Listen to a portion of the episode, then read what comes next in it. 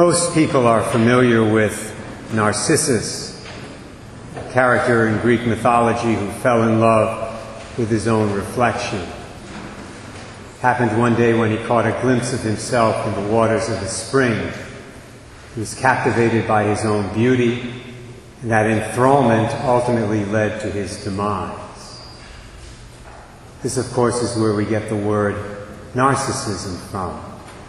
A person is narcissistic, he is, and here I quote Webster's dictionary, extremely self centered, with an exaggerated sense of self importance, marked by excessive admiration of or, of or infatuation with oneself. There's even a clinical disorder called narcissistic personality disorder which according to the Mayo Clinic website is a condition in which people, here I quote, have an inflated sense of their own importance, a deep need for excessive attention and admiration, troubled relationships, and a lack of empathy for others. This, my brothers and sisters, is not what Jesus is talking about in this gospel text we just heard from Mark 12 when he says to us, Love your neighbor as you love yourself. We need to be clear about that. Jesus is not advocating narcissism and giving us this commandment, nor is he encouraging sinful pride. Rather, he's indicating to us here that we should have a reasonable, healthy love for ourselves. And this is very important, especially for our neighbors. Because our ability to love our neighbors the way the Lord wants us to love them is directly dependent on our ability to love ourselves in the way Jesus wants us to. Notice the wording of the commandment love your neighbor as you love yourself. If you have a nar- narcissistic love of yourself, you will tend to have, quote unquote, troubled relationships with others, to use the expression from the Mayo Clinic website. The same is true if you love yourself too little, or worse, if you hate yourself. In fact, your attitude, if your attitude toward yourself is hatred, your neighbors will be in real trouble because you'll tend to respond to them in the same way and treat them in the same way. So, what is Jesus telling us here? What does it mean to have a healthy, reasonable love of ourselves? A love that we'll be able to show to our neighbors? Well, I would say that a healthy self love is rooted in appreciation, an appreciation of yourself as God's loved, special, and unique creation. Let me repeat that because that's key to this whole homily. It's rooted in an appreciation. A proper self love is rooted in a deep appreciation of yourself as God's loved, special, and unique creation even though it's a creation that's been wounded by sin. We've all been wounded by sin. The writer of the eighth psalm, for example, had a deep appreciation of his own dignity as a person created in the image of God, and an appreciation for everyone else as having that same dignity. He indicated that when he wrote these famous words. Most of us have heard these before. When I see the heavens, the work of your hands, the moon and the stars which you arranged, what is man that you should keep him in mind?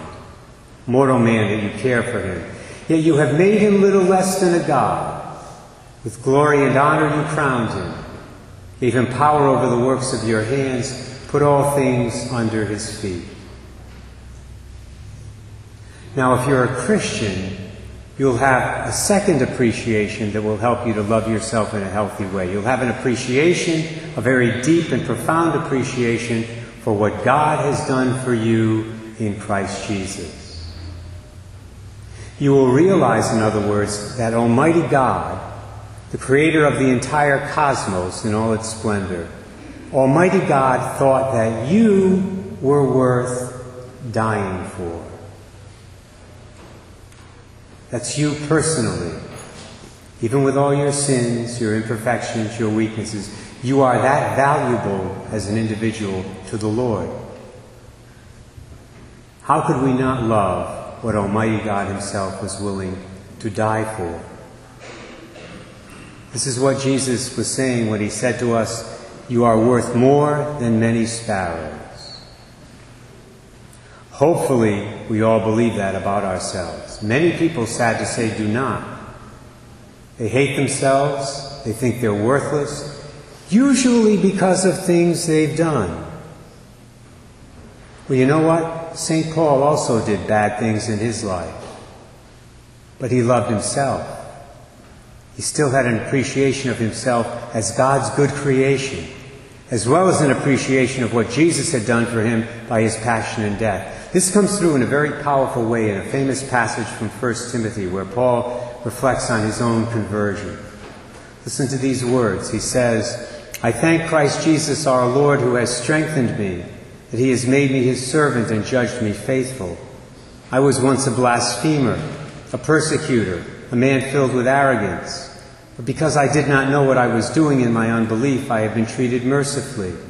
And the grace of our Lord has been granted me in overflowing measure, along with the faith and love that are in Christ Jesus.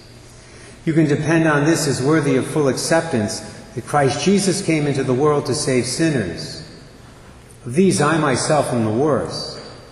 But on that very account I was dealt with mercifully, so that in me, as an extreme case, Jesus Christ might display all his patience, and that I might be an example to those who would later have faith in him. To love someone is to desire the good for them, it's to desire what's good for another. Well, the best thing we can possibly desire for another person is that they make it to heaven someday.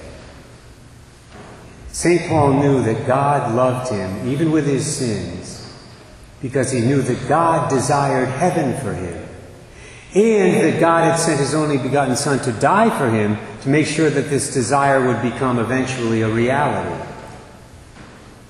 So if God loved Paul that much, how could Paul not love himself? and his neighbor as well. God desired heaven for Paul. Paul desired heaven for himself. That was at the root of his self love. And he desired heaven for everybody else, even his enemies. He knew how much mercy and forgiveness and patience God had shown him in his life. That's clear from the passage I just read. And he realized that he needed to show that same kind of patient, merciful, and forgiving love to other people.